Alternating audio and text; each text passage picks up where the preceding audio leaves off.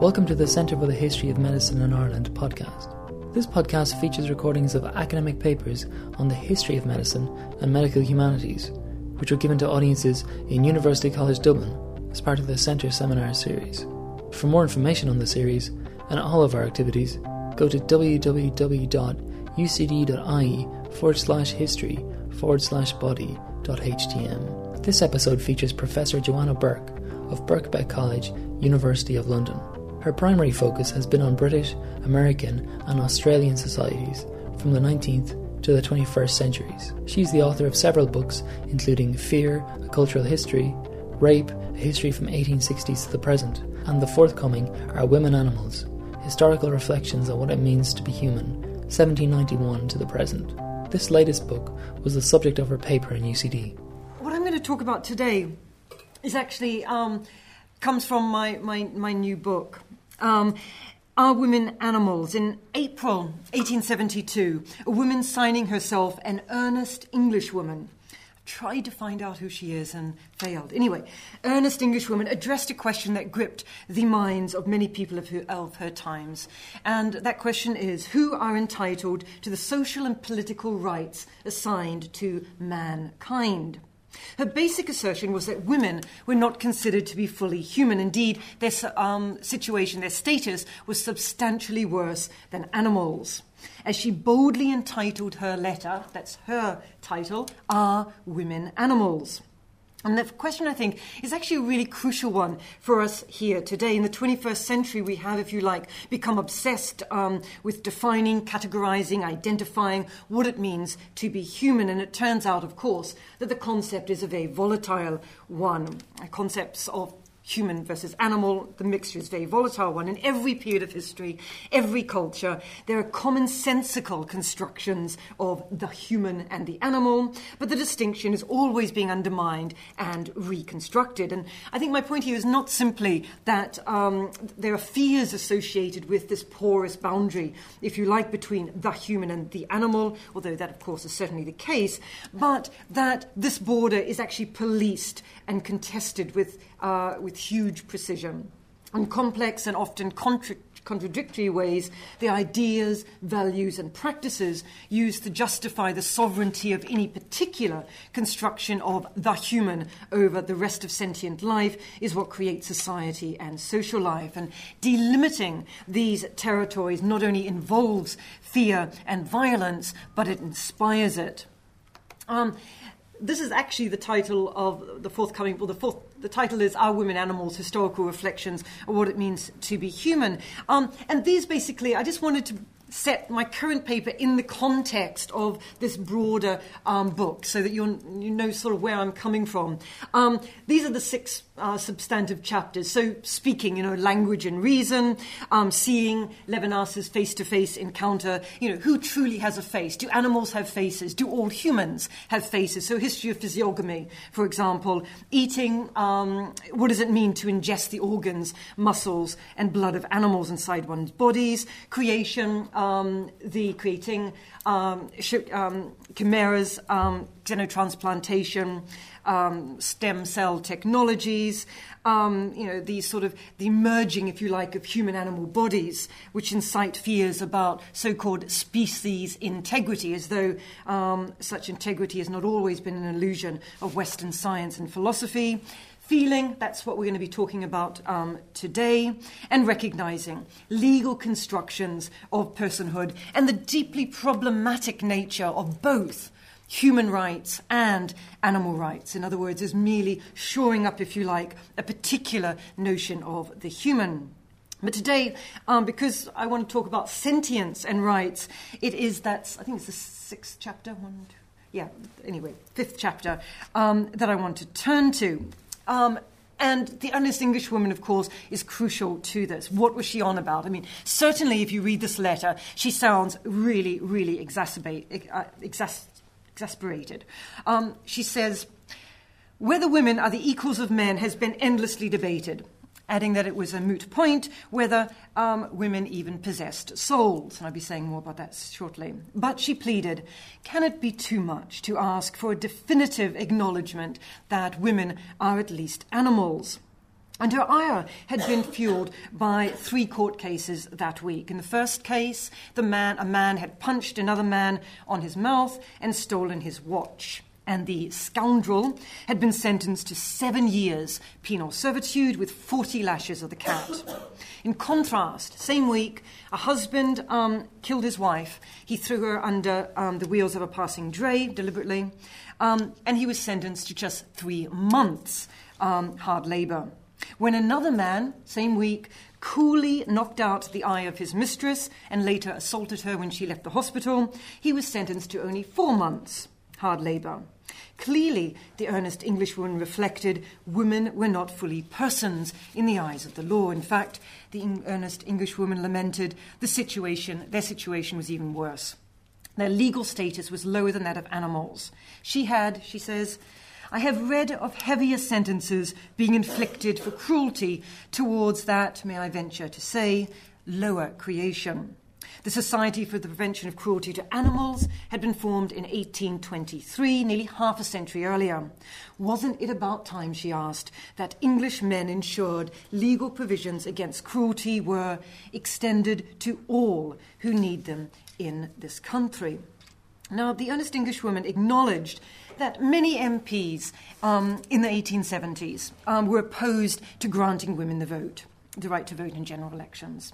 In the 1870s, there had been very, very strong opposition, as people here know, to a bill that proposed that, quote, whenever words occur which impart the masculine gender, man, they shall be held to include women. But the earnest English women claimed to be making a much more modest proposition. Who could object, she asked, to the suggestion that whenever the word animal occurs, it shall be held to include women?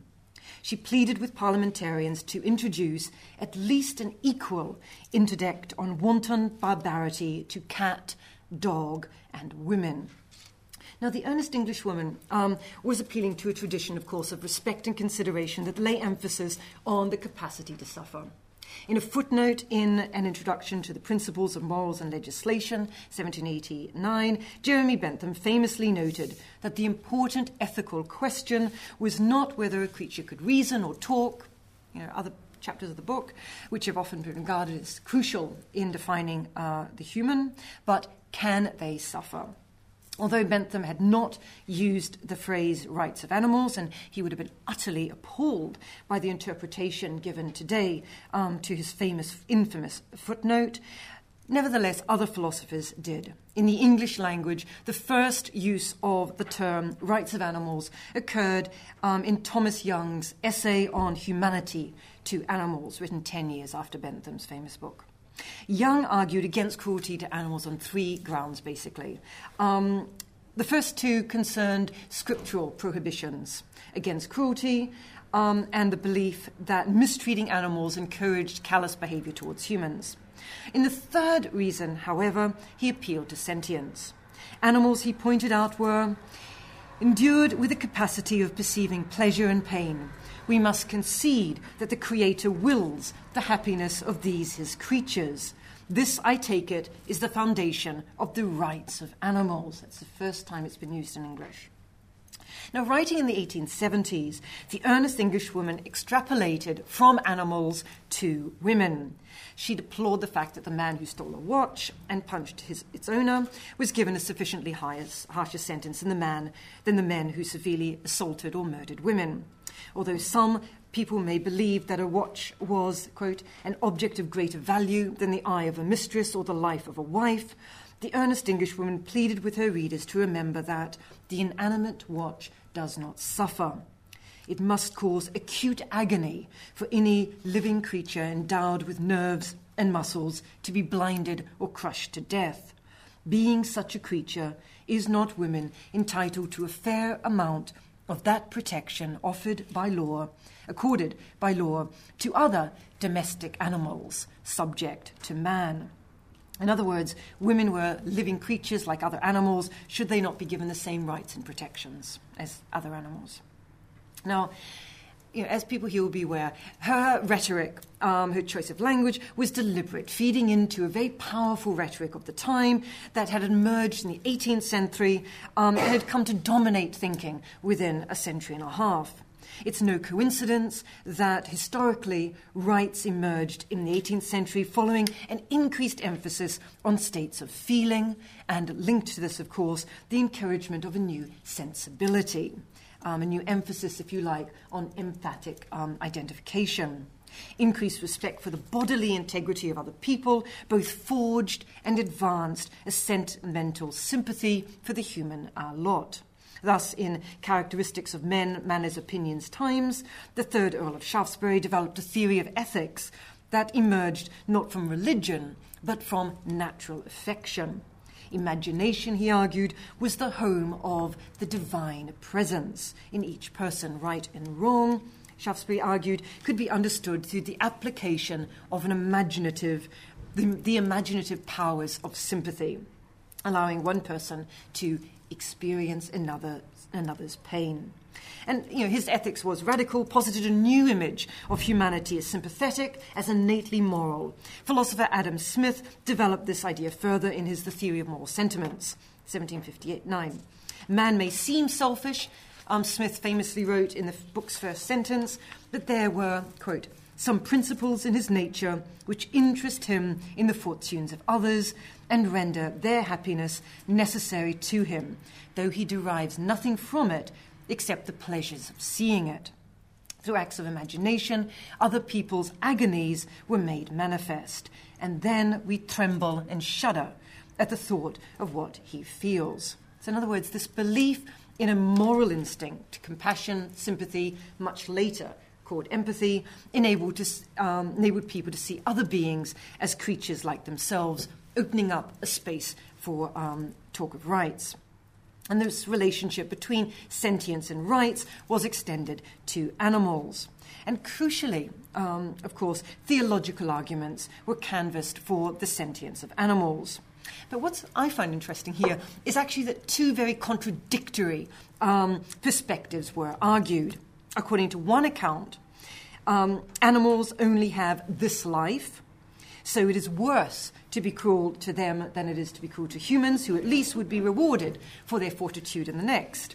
Um, in contrast, others argued that animal suffering in this world was evidence that they would join good Christians on the heavenly plane. Now, the first argument um, um, can be illustrated um, by the writings of the theologian Humphrey, um, Humphrey uh, Primatt. 1776, he pointed out that, quote, the cruelty of men to be brutes is more heinous in point of injustice than the cruelty of men unto men.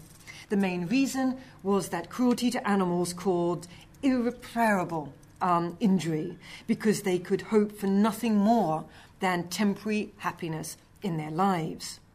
To anyone who challenged the statement, claiming that some men in this world were as unfortunately circumstanced as the unhappy brutes, Primatt was dismissive. He reminded them, quote, a day will come when all the injuries which an innocent man can suffer from the hands of violence and oppression will be overbalanced in a future and happy state, where our light affliction, which in comparison to eternity is but for a moment, shall work for us a far more exceeding and eternal weight of glory. But for animals, there could be no hope of eternal justice because his present life is the whole of his existence. I mean, Primatt, if you haven't read this dissertation, it's absolutely fantastic. Very eloquently argued. But of course, there are others equally devoted to animal welfare who refuted this belief that animals would not share in the afterlife. This theological position was also animate about the importance of recognizing animal sentience but argued that suffering fulfilled a positive function in promoting the future salvation of all living creatures, human and animal. For these animal guardians, as they called themselves, um, the capacity to suffer entitled living creatures not only to consideration in this world, but also to eternal life in the next. Animal guardians constantly repeated this mantra that since animals share in the punishment and work and suffer with their higher brothers, then they must also be rewarded by an afterlife of perfect happiness. In this view, as much as in Primatt's, the animal in pain might actually be des- more deserving of sympathy than a suffering person. I'm going to come back to that point at the end. More deserving of, um, of sympathy than, than humans. In the 1894 edition of The Animal Guardian, the author of a, um, a piece called Destiny of the Lower Animals stated that the sinless one was made perfect by suffering. I speak with all reverence. And so may the unsinning animals. Those who suffer most here will be raised to a higher status hereafter.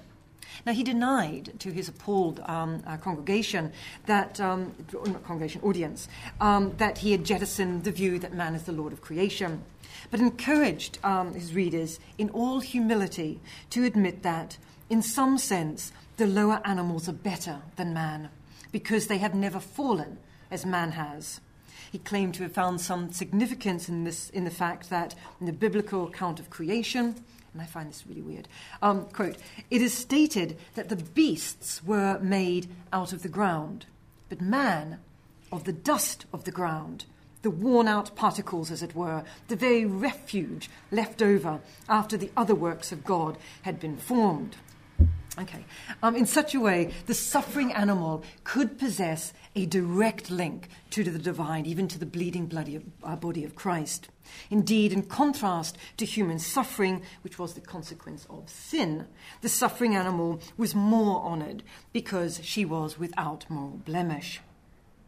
As the earnest Englishwoman recognized when she pleaded for a definitive acknowledgement that women are at least animals, the spectacle of animal suffering was routinely, routinely and often lingeringly conjured up within the animal rights movement from the 1860s. And its point was precisely to engender sympathetic identification for animals. But why did people need to be reminded of the fact that animals were sentient creatures and should not be used merely as means to an end? I mean, the most important reason, of course, is that not everyone agreed. The most important um, pro vivisectionists um, um, argued, of course, that animals, like other groups within society, such as slaves, actually did not feel pain and therefore could be used as simply a means to an end. In the words of the author of Moral Philosophy or Ethics of Natural Law, 1888, brute beasts, not having understanding and therefore not being persons, cannot have any rights. They are a number of things. There is no shadow of evil resting on the practice of causing pain to brutes. Writing in 1886, Briggs Carlyle agreed. For him, the important factor influencing sensation was whether, an organ, whether the organism's nervous organization was coarsely grained or not. A difference, he went on, can readily be observed even in man himself between the European and the North American Indian, or between civilized man in his drawing room and the same man reduced to a semi savage state on the field of battle, it needs not to go very far down the scale of existence before coming to creatures to whom, quite obviously, the loss of a limb is a matter of no concern. From this point, there is no doubt a gradual, very gradual, increase in susceptibility until we reach the apes, or even we might say until we reach savage man, and then there is a wide gap. However, even those who argued that animals were not susceptible, did not feel pain, um, might still be appalled by cruelty to animals, unless, of course, necessary, as pro-vivisectionists would, would whisper. Now, this only makes sense um, once we realize that the reason that animals needed to be treated well was only to safeguard humans and I will actually defend the only if you wish, want me to. Um, it was taken for granted by everyone, whether animal guardian or vivisectionist, that allowing cruelty to animals would open the way to cruelty towards people. German philosopher Immanuel Kant famously argued, um, 1797, that behaving kindly towards animals was always only a duty of man to himself. As he elaborated, cruelty dulls his share feel, shared feelings of their pain and so weakens and gradually uproots a natural disposition that is very serviceable to morality in one's relations with other men. Indeed, in the 18th century and throughout the 19th, arguments against cruelty to animals were not, in fact, about cruelty as we today um, understand that term. Um, the emphasis was only rarely, um, and I'm very, very, very rarely, on the experience of pain. It was almost wholly on the effect of inflicting pain on animals, the effect that it would have on behavior towards humans. For those religiously inclined, it was also about, of course, that terrifying face to face encounter with God. When standing before the Almighty in the afterlife, how would cruel people be able to reconcile animal torture with their divinely ordained guardianship of the lower animals? But increasingly, a secular version of this emerged, in which callousness towards animals would eventually seep into human interactions of course, you know, this upward seepage, if you like, um, from animals further up, of course, um, upward seepage of callousness affected those um, lesser humans um, uh, first, uh, sooner than their superiors. Thus, it was argued that men and women on the borders of full personhood, and we may want to talk later because that's a, the legal term and it changes significantly. Anyway, men and women uh, on the borders of full personhoods, we're talking about women, paupers, children, for example, ought to be wary of physicians who, who experimented on mute animals practice vivisection because they would inevitably turn to those lesser humans who also lacked a voice within the polis. As um, someone calling herself Mercy's voice, she's addressing women, put it, scientists would, quote, carve your child or yourself as readily as he would little pussy on the hearth. It was a common argument. Um, equating the rights of animals and women was an explicit part of the rhetoric in practically every feminist cause from the mid 19th century onwards. So, in other words, our um, earnest English woman is actually quite mainstream in this, this argument. That every feminist cause in this period is making these links. Um, I'm going to just give one example here, um, and that is the furore over the passing of the Contagious Diseases Acts in 1860s. Um, everyone here knows the Contagious Diseases Acts? Yeah. Um, you know, the legislation passed through Parliament, with little discussion. Some members of Parliament later admitted that they assumed the acts only applied to animals. It was not an unreasonable assumption, since advocates of the legislation routinely compared the acts favourably with acts it, uh, with attempts to deal with cattle plague. For instance, in a speech from the House of Commons, 1870, this charming man here, um, Lionel Playfair, Playfair. Once you hear what he says, you won't think that. Playfair, Liberal politician, um, argued for extending the Contagious Diseases Acts um, uh, explicitly. Um, um explicitly comparing it with the Animal Contagious Diseases Acts. He lamented that stamping out animal diseases was much more easier than human diseases, since in the former case it was so much easier to prevent the movement of cattle or even kill the infected animals, um, something that would, of course, be unacceptable um, towards women. He called women who worked as prostitutes as possessing the habits of beasts. They were poor creatures, fallen creatures, needed to be redeemed from savagery to something approaching civilization. They needed the humanizing influence of the acts.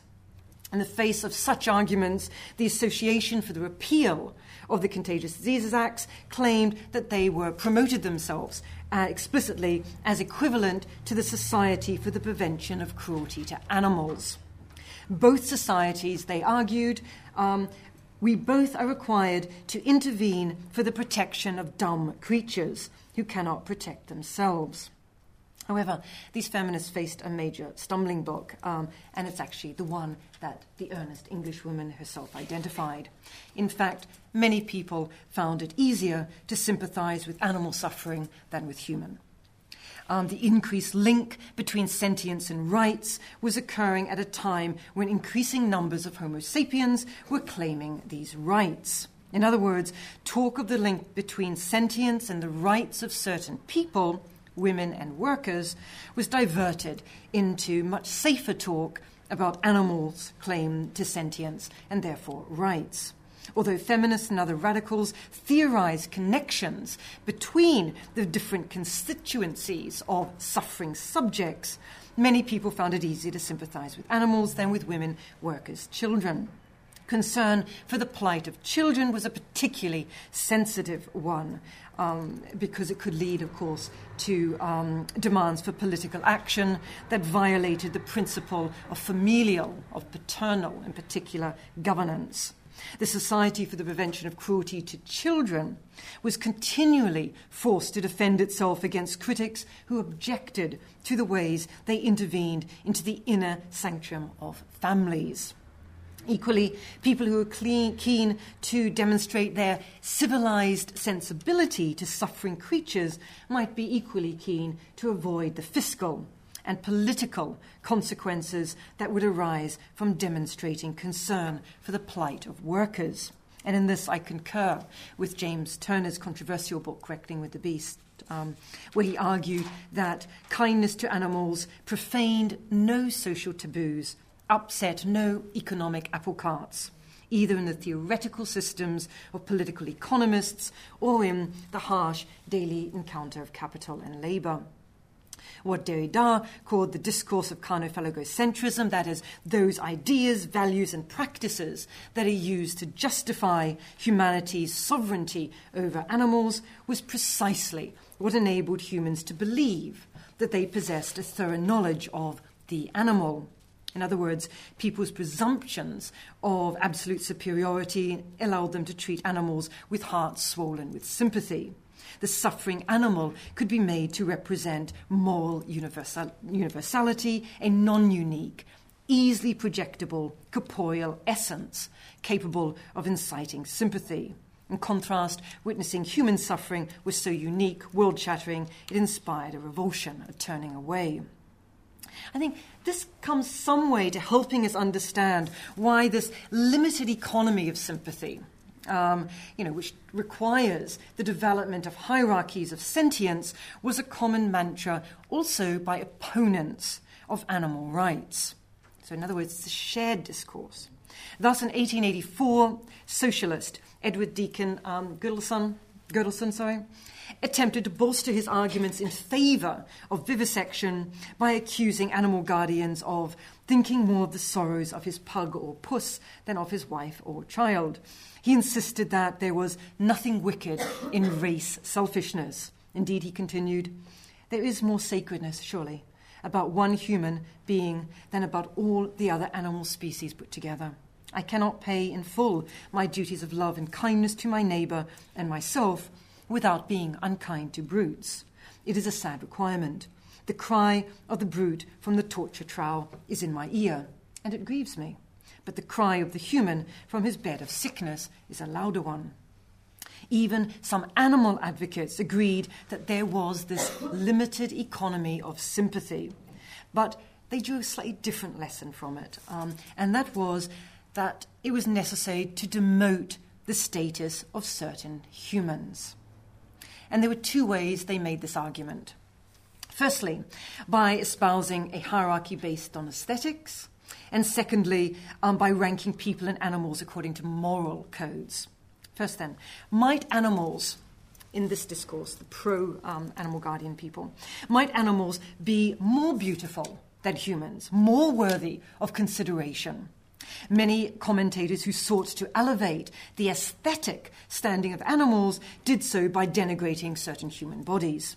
Thus, in an article entitled On the Notion of Souls in on the notion of souls of beasts, 1806, the author argued that it was certain that in cleanliness, smoothness, colour, proportion, and disposition of parts, many animals exceed many humans. He went further, claiming that, this is my favourite quote, claiming that whoever imagines a man stark naked will judge a covering more proper for him than for all other animals. Race, uh, and then, of course, racist uh, sciences make this, made this point even more viciously. But beauty was not, uh, this, this um, Charles Bell's uh, racial science about um, certain humans are, have um, better in cleanness, smoothness, colour, proportion. Okay. But this was not the only argument they made. That was one argument. In, there was another way of ranking animals uh, and people um, which demoted certain humans o- over certain animals, um, and that was linked to ideas of morality. And this tended to be the approach of the feminists that um, I, I mentioned earlier who abhorred the bestiality of working class men in particular.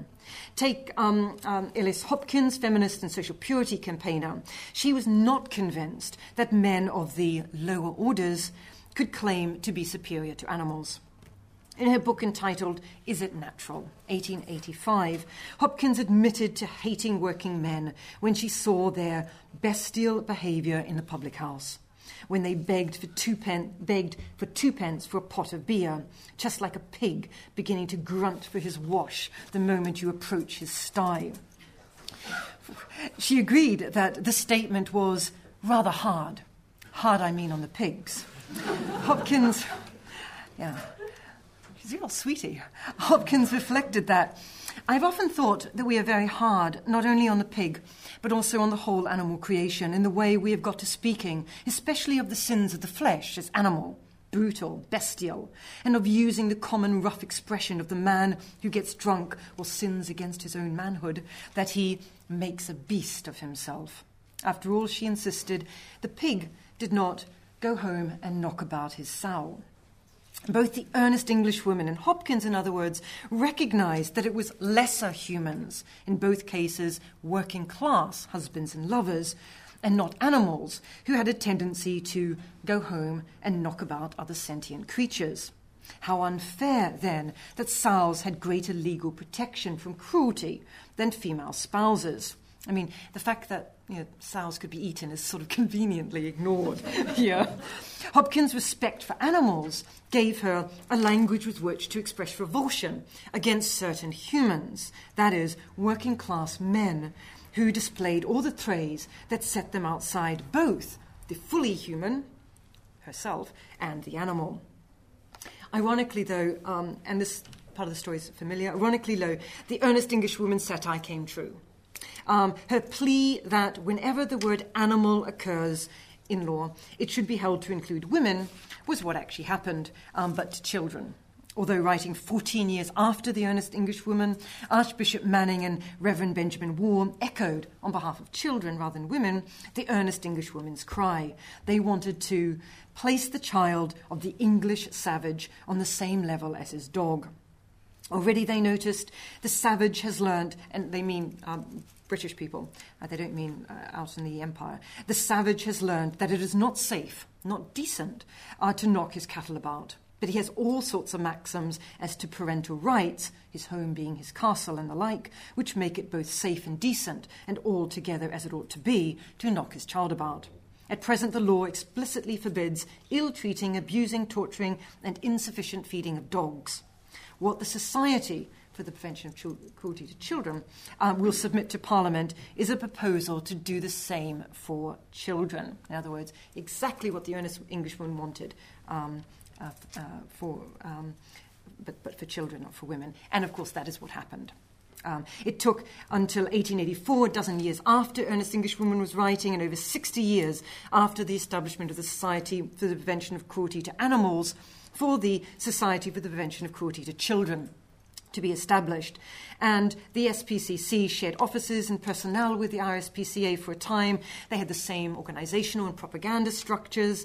They, um, the children's organization explicitly modeled their, all their propaganda and their magazines and, and their rules and regulations on, um, uh, the, on the RSPCA. The two movements only drew apart when it became clear on both sides, incidentally, that they were competing for the same limited compassion money. And incidentally, it was the children's organization that moved away because they realized that animals were getting all the, the all the attention. To return to the um, women question, though, according to early feminists, less than fully human persons could be accorded status by claiming a sentience that was shared with the animal world. It was, however, a deeply problematic politics for at least six reasons. The first one is not very interesting, but I'm, I just always feel the need to say it. and that is the Benthamite ma- ma- mantra that all animal rights activists today cite um, has been decontextualized, seriously misleading our readers about Bentham's philosophy. I mean, he was a uh, promoted meat eating, promoted vivisection, was a fervent opponent of natural rights for humans, let alone animals. But the other reasons are more substantive. The second one is an, another equally obvious one, and that is it didn't work. Despite centuries of ardent pleading, the passing of a vol- vol- huge amount of legislation, and the pervasive demonization of even subtle forms of cruelty, inflicting pain on human and non human animals remained routine.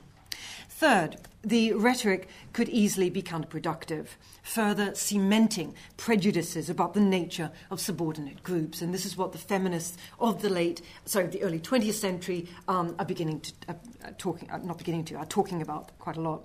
When the earnest English women and other feminists bound together um, female and animal sentience, of course, they played precisely into the hands of powerful voices within society who were claiming exactly the same thing, but as evidence of women's inferiority and incapacity as political subjects. Fourth, that it turned suffering into a sort of exquisite um, spectacle. Indeed, reports published by societies dedicated to the prevention of cruelty to both animals and humans were swollen, if you like, with lurid accounts of suffering flesh, with readers expected to bear their humane witness to it. Sympathetic witness to cruelty required the suffering body. As philosopher um, uh, Edmund Burke observed, people have a degree of delight in the real misfortunes and pains of others. Terror could be a passion which always produces delight when it does not press too close. Fifth, um, it was simply not the case that sympathy for animals translated into sympathy for human beings. Empathetic identification was not transferable. Many of those working for animal rights found within it um, its discourse an endorsement for hurting certain people. And that was what I was hinting at when I was saying demoting certain people lower than certain animals.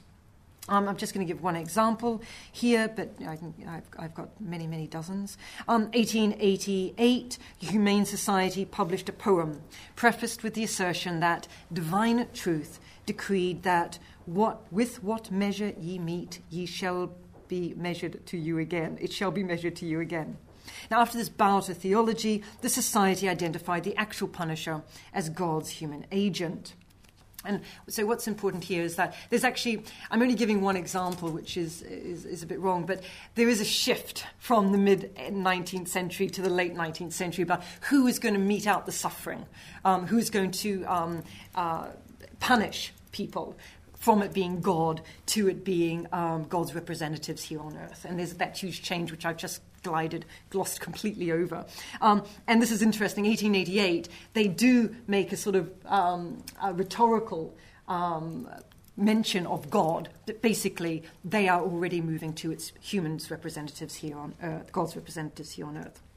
Okay, and they published this after they've said this, um, and this, by the way, is in their rules and regulations, so it's, it's a very important document.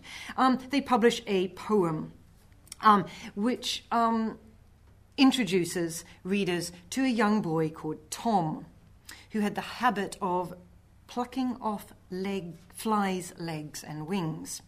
Tom's father decided to give him a lesson. And the middle bit of the poem goes like this Tom's father, okay. Catching his son of a sudden and giving his elbow a twist, he pulled his ears till he hollowed, hollowed, then doubled him up with his fist. I'm not sure what my accent's meant to be for that to get it to rhyme, but anyway. Um, and didn't he twist on the carpet and didn't he cry out with pain? But whenever he cried, Oh, you hurt me, his father would punch him again. So, in other words, the, and this is in the rules and regulations, um, the message is clear retributive violence, whether inflicted by God the Father or his paternal representative here on earth, was justified. Finally, the polit- was justified if you were cruel to animals. Finally, the politics of suffering was uh, sensitive to graduations, gradua- graduations. Once it was accepted that creatures varied in their susceptibility to pain and suffering, it was easy to argue that inequality might actually be a form of kindness. So cruelty might be a form of kindness. In other words, languages of sentience were effortlessly, effortlessly co opted to defend cruelty to living beings, human and non human animals. This is what Maria Edgeworth did in her 1804 story, The Grateful Negro. In other words, justifying slavery by um, reference to sentience. Okay. As philosopher David Ritchie put it in 1895 in a, a tremendously influential book called Natural Rights, if the recognition of animal rights is compatible with the kindly use of a horse as a beast of burden, would not a kindly Negro slavery be also perfectly compatible with the recognition of natural rights generally? And if we discriminate between what might be rightly done to um, a mouse from what might be rightly done to the mammal on the grounds of different grades of sentience, should we not also discriminate between what might be rightly done to lower and higher races among mankind, the lower and least, less civilized being undoubtedly less capable of acute feeling? Okay, just to conclude. Um, the excluded like the earnest English women, cried out to be um, at least acknowledged to be animals. The frantic tracing of the Mobius strip, which is actually a um, thing I use um, throughout, throughout the book, the frantic tracing of this Mobius strip, um, round and round, attempting to note where in that strip um, the human starts and the animal um, stops was fundamentally governed by the need to both set the limits and expand the possibilities of violence. This is what the earnest Englishwoman recognized when she pleaded that the violence of men against women should be treated as violence of men against female animals. Ironically, the earnest Englishwoman's satir- satirical question, Are women animals? was a plea to allow for the humanization of women. In other words, this was about humanizing women. The shifting emphasis away from abstract states of being human towards material conditions of visceral pain within a range of sentient bodies allows certain animals to be included in the rights discourse, as well as allowing the sidelining of certain, certain humans. Empathy proved easier to bestow on non human animals, among, on whom, upon whom a universe of state and feelings could be safely projected than on certain human animals whose pain was understood to be beyond empathetic response. Thanks. Thank